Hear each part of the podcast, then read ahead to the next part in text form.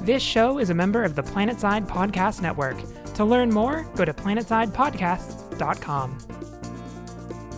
Welcome to I Shouldn't Have to Say This, the podcast where we discuss topics we believe requires critical and nuanced thinking. If you want to get in touch with us, you can email us at saythiscast at gmail.com or follow us on Twitter at saythiscast or go to saythiscast.com to hear previous episodes.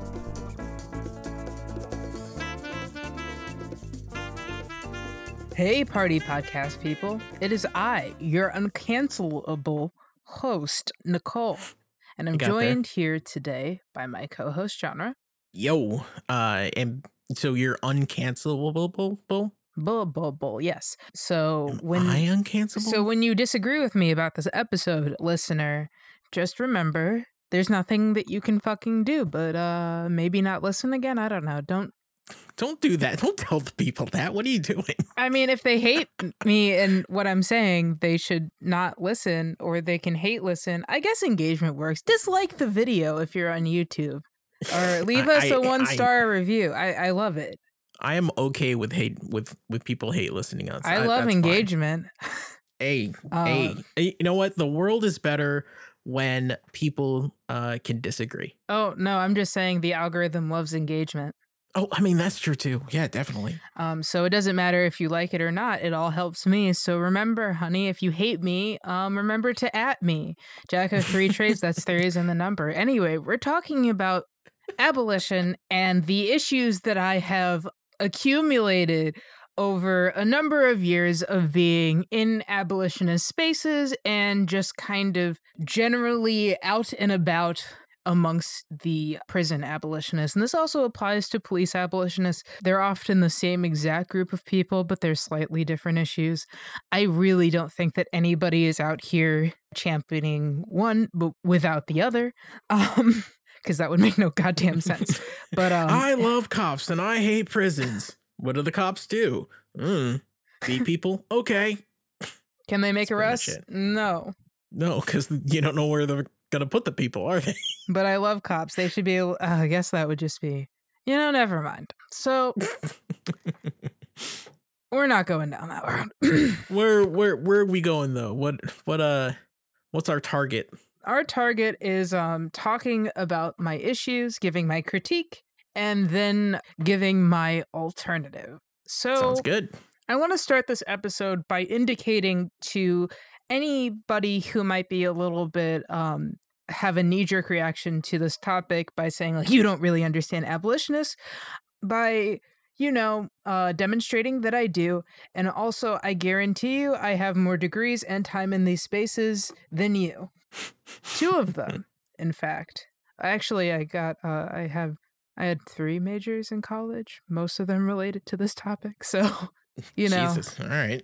you can absolutely at me about this i don't believe you and um also i've read all abolitionist literature and it all says the same exact thing but we'll get into that in a second uh demonstrating that i know what i'm talking about so when abolitionists are advocating for the end of the carceral system, let's just call it that, Okay. they're typically doing that from a place where they view everybody in prison or who's ever had an interaction with a cop as a victim. The ultimate injustice of the justice system is the prisoners who are put in prison. Because prison is inherently inhumane and it is bad. And even if prison wasn't a miserable hellscape, for a human being, a, a creature with the ability to tell when they are free and when they are not free, being deprived of one's freedom is one of the highest forms of psychological harm that you can do to a person, especially over a prolonged period of time. And I want to say at this point, I agree. These are all true. However, Mhm. I think that this leaves them with a sort of um, gap in their thinking and when they're communicating with people who aren't already abolitionists. Because for most people in society, and I would say that I also agree with this, that the highest priority is not to ensure that everybody is free. The highest priority in society is to make sure that when you walk down the street or when you're engaging in risky behaviors, that you feel safe. safety is the number one priority. Most abolitionists are driven by the core injustice of prison. They really see uh, depriving somebody of one's freedom as an axiomatic evil. And I have to agree. One of the great psychic harms that you can do to a human being is to tell them that they aren't free and to deprive them of the freedom to do what they want. Most of us suffer under those circumstances. Humans are social animals. We it's part of our our DNA. It's part of like how we stay psychologically stable. Oh, I'm saying even if you were to deprive somebody of one's freedom and put them in a room with their favorite 10 people and they could do whatever they want, they would still feel sad because they couldn't have the freedom to leave the room. Yes, definitely. So I'm saying that I think that most abolitionists probably think that this is the worst thing that you can do to a person almost. Putting somebody in prison and depriving them of their sense of freedom is a like fundamental psychic harm that you can do to a person. And if you think about it, you know, when you put a child in timeout, they're not going through any sort of harm other than the fact that if they get up and they start walking that you'll put them back. So this is something that we see emotionally as really bad from a really early age. I can tell you exactly like a, a good example. I, uh, as I've said before, I'm disabled, so I I actually don't leave the house that much because I can't. But because of the pandemic, that ability to choose to leave if I want has been limited, and that is actually harmful. Like I probably wouldn't go out, but I always had the choice to go out, and now I don't.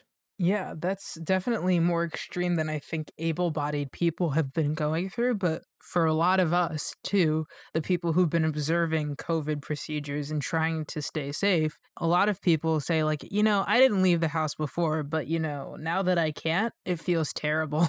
Exactly. Um, exactly. So it's that, it's the choice to be free, it's the idea of freedom that's important to us. hmm So fundamentally, I agree that freedom is really important to our emotional well being, and taking somebody's freedom away for long periods of time is bad for us. Whatever behavior you don't like, isolating somebody and taking away their sense of freedom and treating them like a caged animal isn't going to improve their situation. I don't like prisons, which is why I'm still an abolitionist. But I think that this preoccupation with the fundamental injustice of imprisoning a person alienates abolitionists from the rest of society. Because for the rest of society, freedom is not the most important thing. Or rather, there's another thing that supports our sense of freedom that we really value, and that's safety. So, if you're a free American and you're walking around, you know, you can feel pretty safe. But if a guy is standing on the corner with a sawed off shotgun pointing it directly at you, then you feel a little bit less free because freedom without safety isn't really freedom. So, most people want a safe society. The problem is, abolitionists aren't really that preoccupied with safety or at least it's it's certainly secondary to their concern about freedom. And this makes them super dismissive of anybody who is interested in safety. And that sucks because it means the movement doesn't grow easily.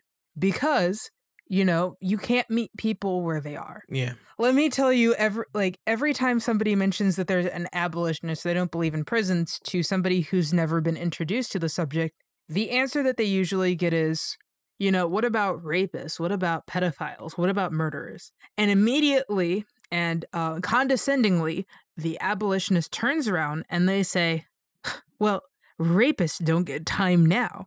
And you're like, so we abolish prisons so they get no? I want to put more of I want to put more of them in jail.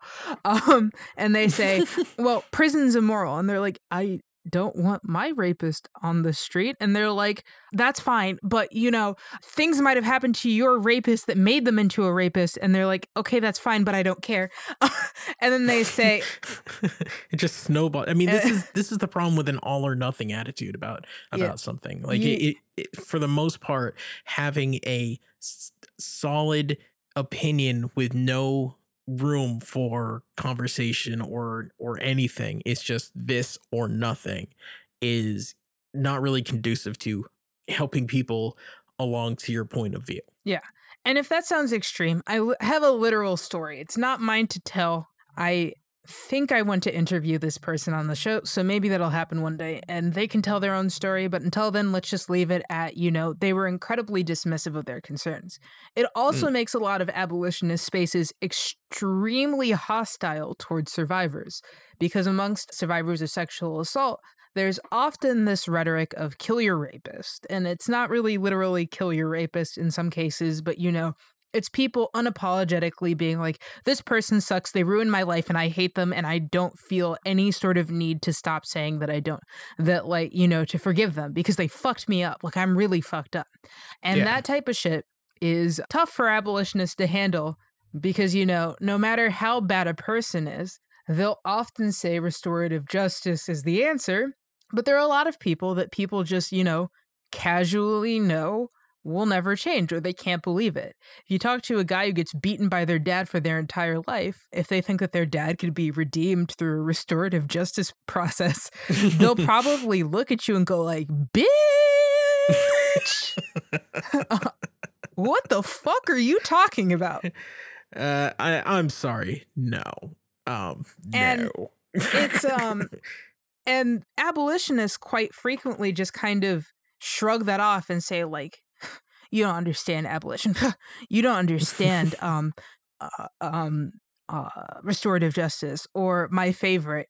I'm also a socialist. And if we abolish the police and prisons alongside a gigantic social program, then they'll never, then we'll, oh my god. th- then there'll be no rapists and there'll be no murderers. And I'm like, Greg, Ho- hold on. Greg- Are these real people? yes, have there are a lot sp- of people who I have literally met. someone that.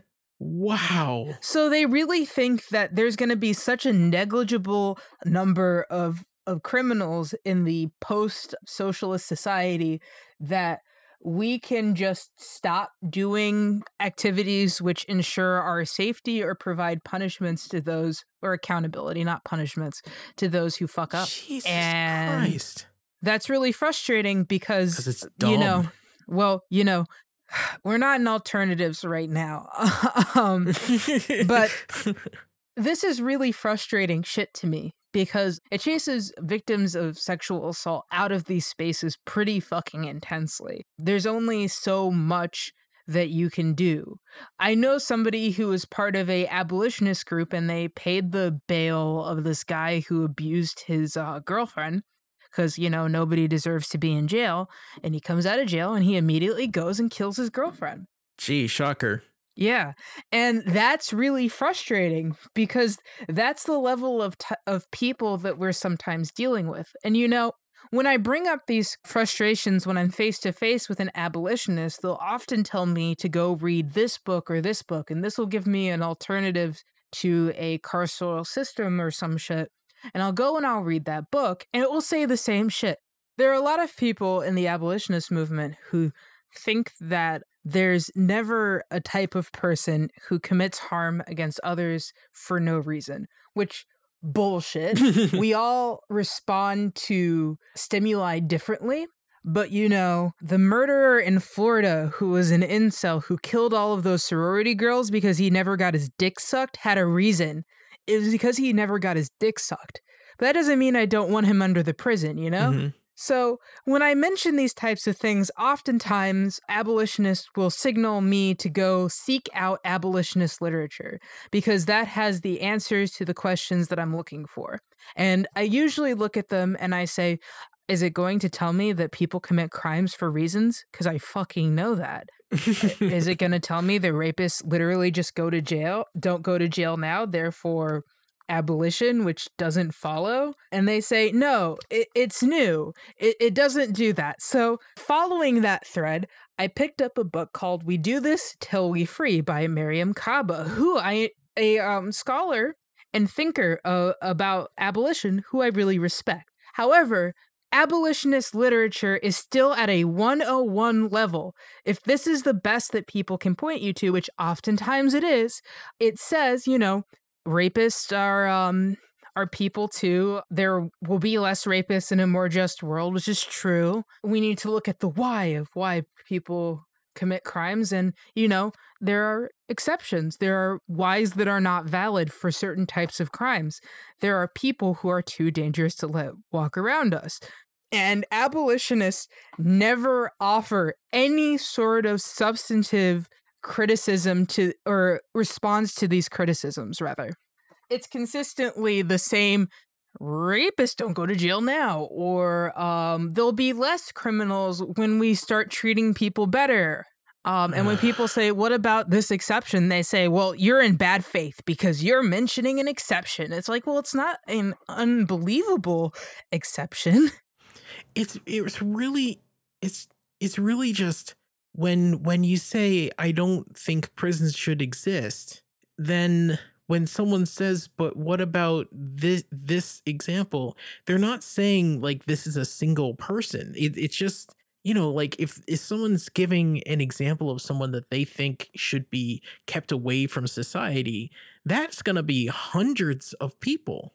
It, it's it just sounds like when you're talking to to these abolitionists that are all or nothing is uh, they they just consider like what what about a rapist then they just consider like one person and thinking about this one person that they're gonna incarcerate and they don't want that instead of just the example of these people that do exist and will always exist Yeah. Well, one of the things that I think uh, that frustrates me about abolitionists is that I don't think that they realize that they aren't concerned with public safety. Because if they were, then they would give these concerns credence. The fact that they just so readily, just so like, you know, throw out a non answer and keep it pushing or direct you towards uh, literature swearing that it says something different and it says the same exact bullshit. And that's really frustrating for me. So, over the years, I've been thinking about alternative strategies. Like, how do you meet people where they are? And this is really fucking sick. This is Chad as fuck. let's go let's let's hear it Prisons and police officers do not make our society safer. what Prisons No. have, what yeah, prisons have uh, prisons around the world, but I'm going to talk about the United States, have a abysmal recidivism rate. People who go to prison end up going back to prison quite often because they come out to a society where they can't get a job because they have a record or because, you know, there was zero intervention for the reasons why they went to prison or they go to prison and they learn how to actually do crime. So where before they were like selling cigarettes, now they're selling heroin or some shit. Yeah, now they know how to pick locks Yeah, Or- like my my grandpa was a lawyer back in the um just the entire 20th century the man's almost 100 um and he saw so many guys go to prison like he he talked about one of the biggest baddest gangsters in the late 20th century in Chicago and he said you know I defended him in his first trial and this kid like just jacked something and you know beforehand I saw him around and he would like go behind the rival gangs and he would flick them in the back of the head and like keep running and they would like have these fist fights. When he got out, it was guns and it was drugs. uh, uh, so it's that type of shit. Prisons suck. They make a lot of people worse, and a lot of people who were bad to begin with just stage exactly as bad because these places don't give them shit. Now, how about cops? Well, you know, let's set aside police behavior for a second, even though that's a serious issue, and we should talk about how much shit cops just casually steal from people. Because they casually steal a lot of shit from people, and it's really hard to get it back. But the other part is that cops fucking don't seem to have that much with the crime rate in any city.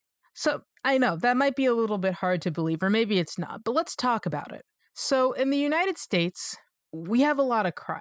Violent crime offenses in the US per 100,000 people from 1986 to 2020. A lot of people think that um, the last decade has been really dangerous, like absolutely awful for the crime rate. And, you know, if we look at the actual statistics, in 86 it was pretty high. It was around uh, 600 violent crime offenses per 100,000 people. Then it peaked uh, around 1992, two years before I was born, at nearly Jesus 800 Christ. violent crime offenses per 100,000 people. And it continued around that level until it started tapering it off around the year of my birth, which is not a coincidence. It was me, in fact, who um, stopped.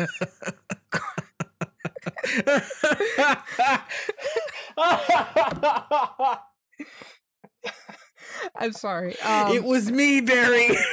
it was me who stopped crime and um and from then on you kind of see the crime rate drop exponentially the crime rate just starts dropping there's Yeah. a small bump up in 2008 and then it starts falling after 2010 when our economy stabilized oh i'm i'm sorry i'm uh i'm i'm giving away this the secret and then it starts going down until 2018 and then there's a little bit of a bump in 2020 now during this entire time I mean, I don't know this for a fact, but I think that it would be hard to make the argument that police budgets went down at any point. In Chicago, every year, cops get a um, budget increase. It doesn't matter what the crime rate's doing. If the crime rate's down, give them more resources to keep it there. If the crime rate's up, give them more resources to bring it down. If it doesn't go down when we give them more resources, then we give them more resources. If it stays down, then we give them more resources. There's no way that cops stop getting resources. We don't start. Do- so, you know, for me, cops have very little to do with safety. It's not really about whether or not they're cruel to people, it's that they don't seem to do what we tell them to do. For me, I think that it's very valuable as an abolitionist to make your argument as though you would support literally anything if it made society safer. So, what I'll often say is, hey, listen, I'm not like those other fucking abolitionists. I want a safe society too. If you told me that I could whip somebody, give them a hundred lashes, and set them on their way and they'd never commit another crime, then I'd support giving somebody a hundred lashes. The fact remains that giving somebody a hundred lashes isn't going to stop them from committing crimes. Right. So, you know, the things that we have right now don't seem to do that much. The wealth inequality doesn't seem that great for crime rates. It seems like the crime rate falls when people have the means to fend for themselves, which often in the United States has a direct correlation to the employment rate. So, my alternative for arguing for the abolition of police and prisons is, you know, those don't work. You can't say that prisons work, they don't. You can't say that cops work, they don't. Now, if you think that we should settle for bullshit, that's fine, but I'm not a pussy, so I think that we should try to do go for more. In the Jesus limited situations that we've used restorative justice in, we've seen pretty decent results. The fact remains that in order for restorative justice to work, that people need to want to go through that process and to be open to it. So that's one caveat. We shouldn't do it for everybody. If you walked up to the Green River killer and you asked him, "Hey, buddy, are you super super sorry?" Do you want to go through this re- rehabilitation process? He'd probably say yeah, but um he was Then like 76 sex workers deep into his rap sheet, so uh, yeah, I'd love to do some restorative justice. Then I get out and kill more people. That's cool.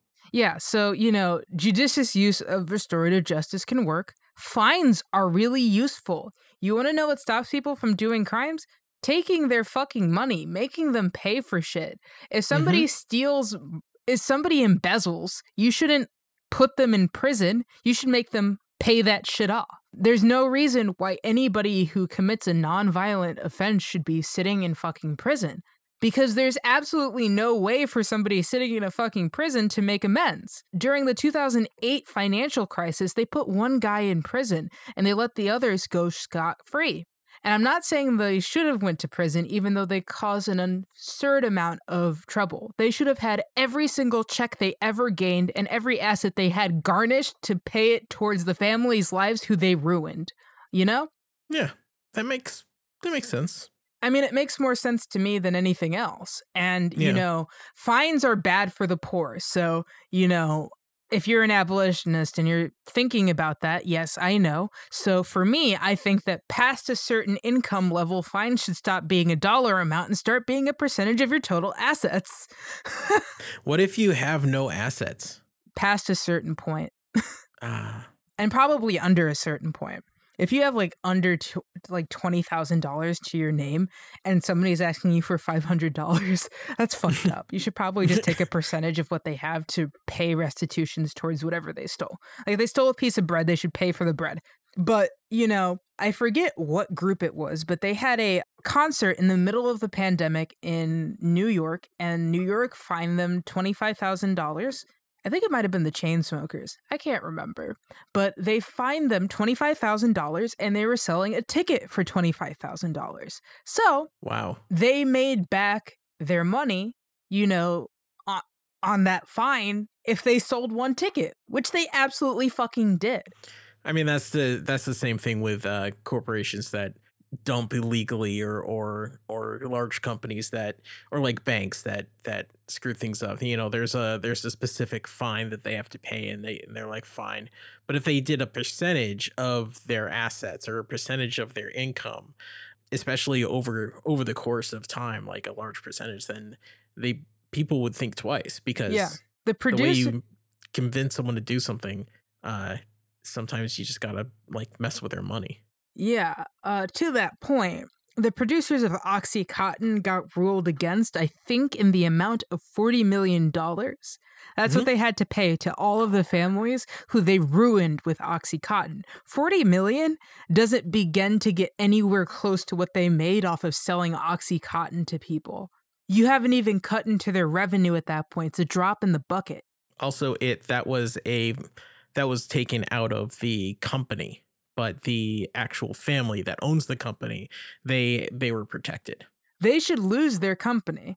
I mean, I'm being hyperbolic, but they should lose a huge the company itself should lose a massive part of its profits, like or it, of its revenue. It should have to sell off businesses in order to survive, you know? It should be you it's not only that you don't get to profit off of the pain that you cause people. You have to pay all that money back. It's that you should also have to pay restitutions. So, whatever they made off of Oxycontin, you should charge them twice as much. So, fines can work, restorative justice can work. Uh, I believe that we will always need people to investigate things that go wrong. So, detectives, but they don't have to be fucking cops. I mean, there are plenty of investigators, two white girls with a podcast, solving crimes better than any fucking cop can right now. two white girls with a podcast. and I, I mean, you're not wrong. I'm not wrong. I'm just saying the way that we think about detectives and how they exist in the police system, detectives can exist in a system without cops, and we should have them detectives don't need to have guns, but detectives right now are dumb fucks. They'll hook you up to a lie detector knowing that that shit is bad science and inadmissible in a court, and they'll dead ass believe the results of the lie detector like it tells you anything. They might as well flip a fucking coin at that point. Detectives suck. Everything about the the uh, culture of investigate of investigations right now just is bad. So that needs some work, but that's part of why I'm an abolitionist. I think that we have to start over because a lot of these uh, threads that happen in law enforcement right now are irredeemable, and you can give them whatever rules you want, they refuse to change.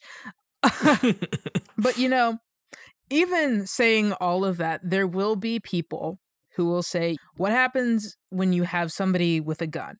The other thing is providing people with the means to support themselves works.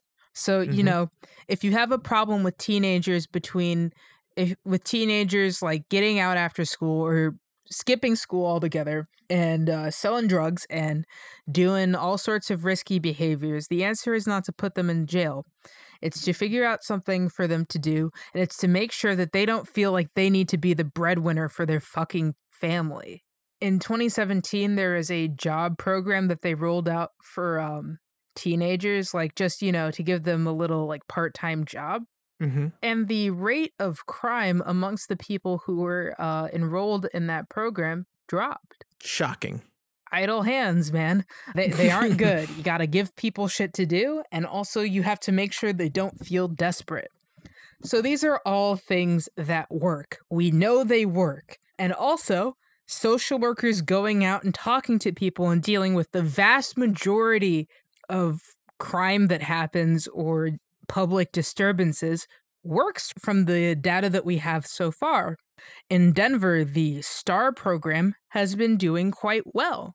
I need to check up on it because it's been a few months, but the first six months were incredibly promising. Nobody was arrested, nobody got fucked up, and you know, the primary thing that the social workers that were involved in that program were saying is, you know, these people need food, they need water, they need mental health care. They do not need a prison.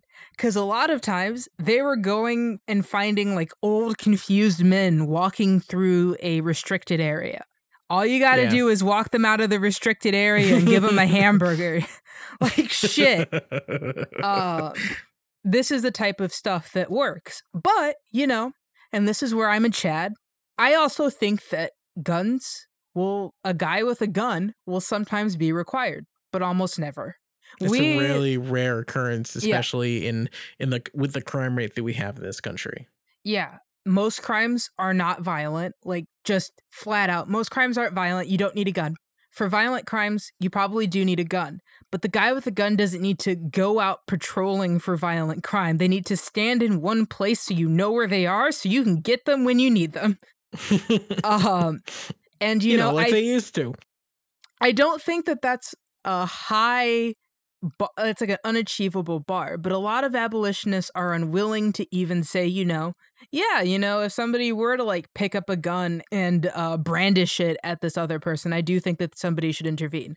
A lot of people think that community defense is the best thing. And let me tell you, slight aside, but if you think that it would be better if we solved all problems peer to peer, you're an idiot. Like, I don't. I, I, you know, I have the utmost respect for most abolitionists, but not people who think that we should be solving interpersonal and legal issues peer to peer, because that's how people get killed. I always think that we should have somebody to defer to. It's just those people have to not be power crazed and definitely not have the ability to murder us on the scene. So there's that. And finally, you know, if somebody were to say, what happens if, you know, you did your big jobs program and you did all of this reform and there were no cops, except for the one guy with a gun who stands in the corner with a dunce cap on his head till you need him. Um, and you have all your fines and somebody picks up a gun and they brandish it at somebody and they, or like, you know, you got a rapist, like an R. Kelly type, like somebody who knows what they're doing is Ooh, wrong Yeah. has never shown any intention or interest in stopping, does not give a shit, denies until they die, is an absolute shit sack. I would say, you know, faulty wiring. We don't understand it. Uh, there's pro- there's a reason why R. Kelly, even R. Kelly, did what he did. He was an abused child, but none of that is an excuse. And my priority is safety. So in the prison he goes. But important caveat, my friends and we're going to circle all the way back to the beginning of the episode. A loss of freedom, the knowledge that you are not free, is enough of a punishment for anybody. You do not need to torture them, you do not need to feed them crap. You can treat them like people. And, you know, a prisoner will still suffer if they're living a completely normal life, if they know that they can't mix it up the next day. There's no spice of life. Uh, you cannot leave the premises.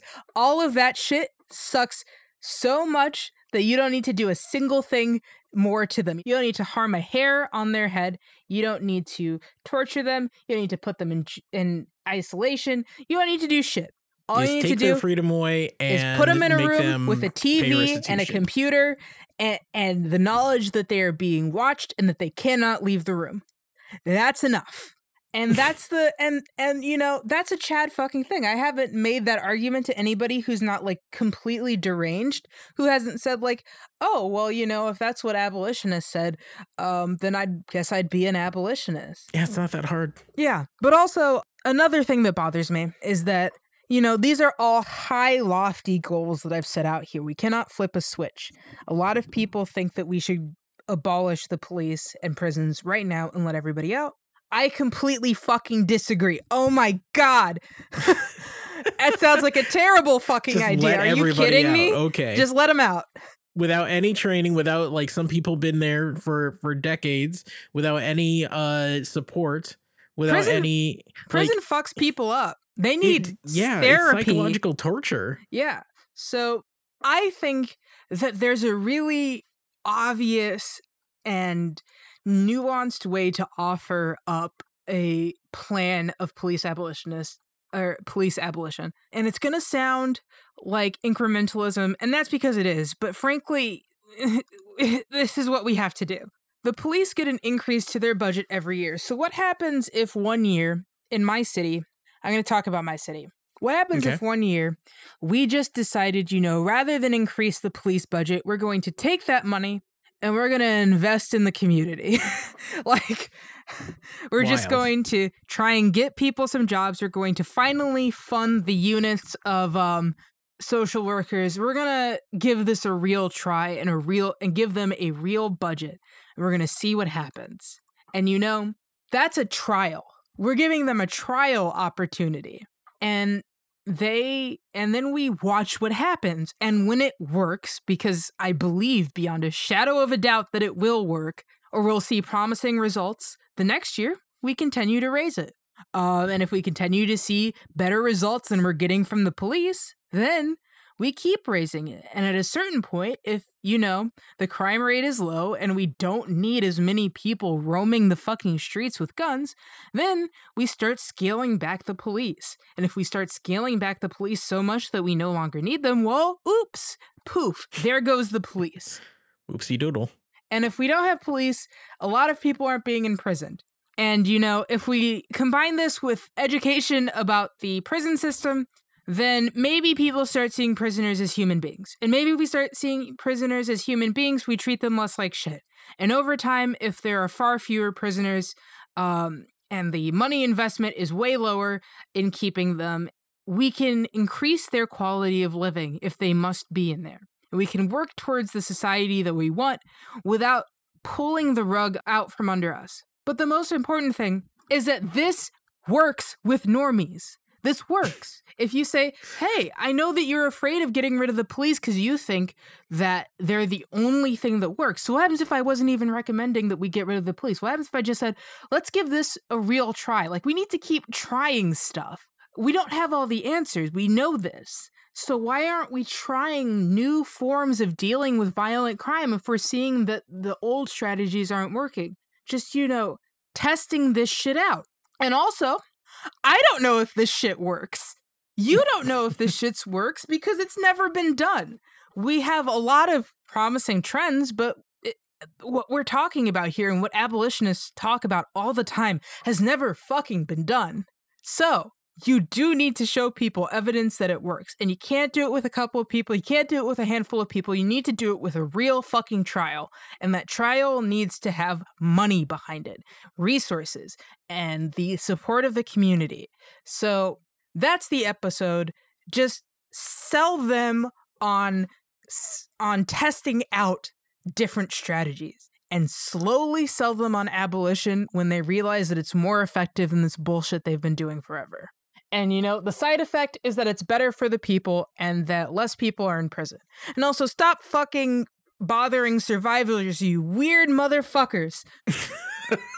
and that's the real episode. That's that's all of my issues with abolitionists.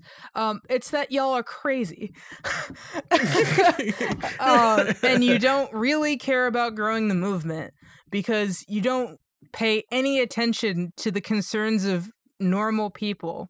You're just interested in being right. And being right doesn't make our world better. Convincing other people that you're right does. So, yeah. But I'm still an abolitionist, though. Fuck police. Fuck prison. Hey, let me ask you a question. Do you love our web extras? Do you love our extra episodes that you can hear uh, only on Patreon? Wait, you don't? You haven't heard them? Well, golly gee, I can help you out. you can go to patreon.com slash say this cast. If you sign up as a $10 patron, you'll be able to hear our wonderful, weird, funny, extra episodes about different topics. There's one about when I was canceled. There was there's one about uh, my adventures with the with a doctor. There's there's stuff about um, should Nicole buy a video game. There's there's just so much there. And of course you don't want to miss that. So go to patreon.com slash say this cast. And thank you.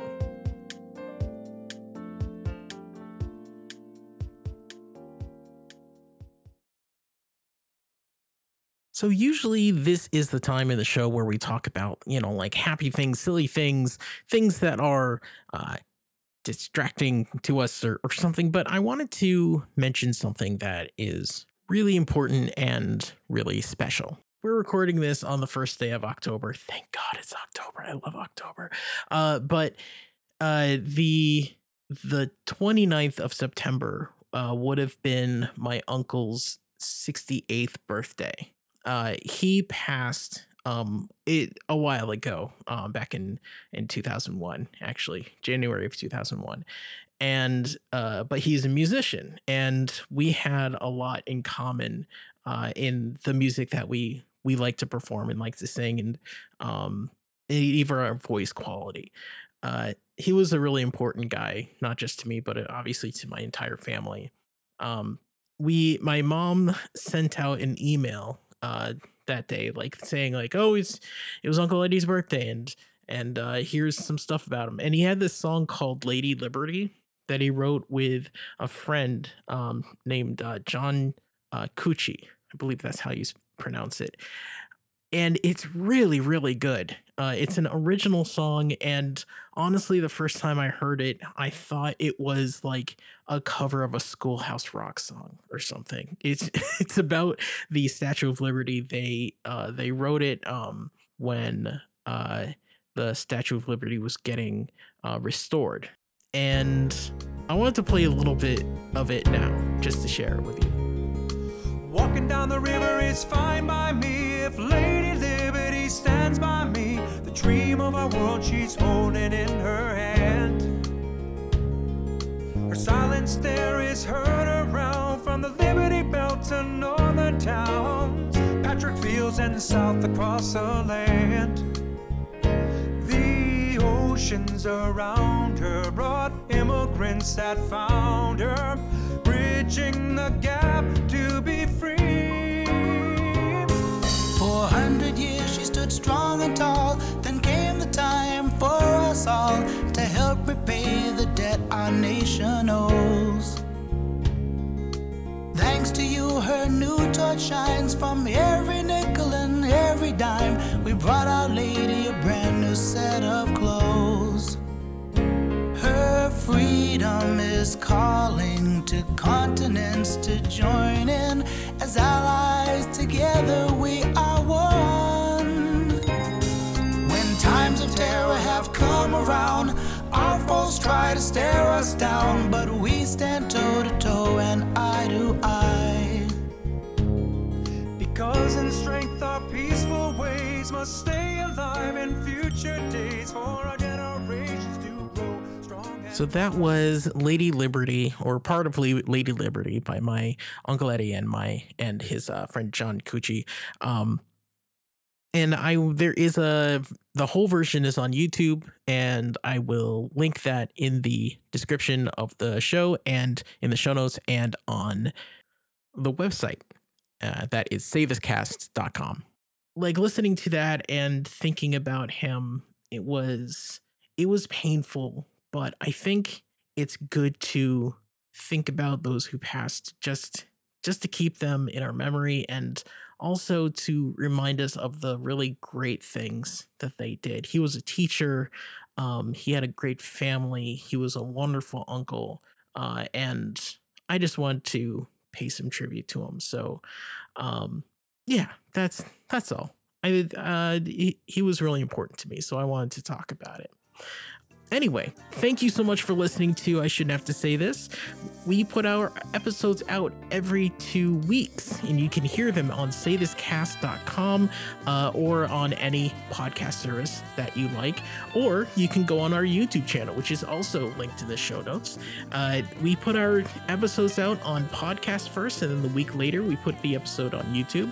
So you can subscribe to our YouTube channel. If you're listening there, then leave a like and or a, or a comment or, or anything like that. Remember to subscribe and I don't know, bell thing and everything like that. If you're listening on podcast, if you can leave reviews uh, on your podcast service or anywhere, then that would be really, really, really helpful for the show. And uh, of course, uh, pass it around to your friends. Uh, Nicole, where can we find you online?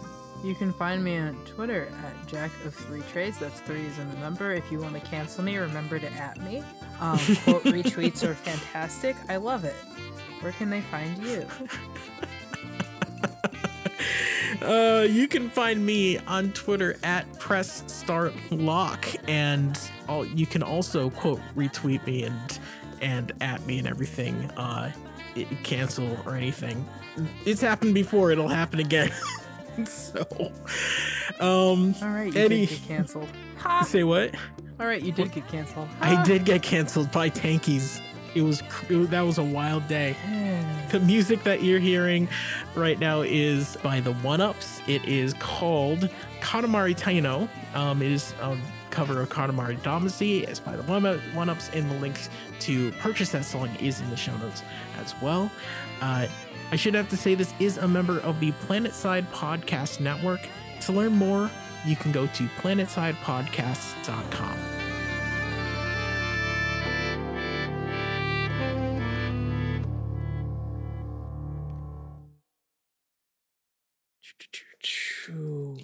There's I'm the first in line. Honey, I'm still free. Take a chance on me. what? Made me let me go.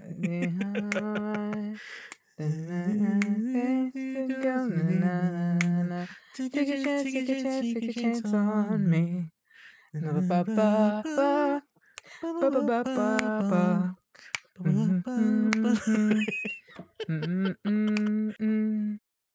Na,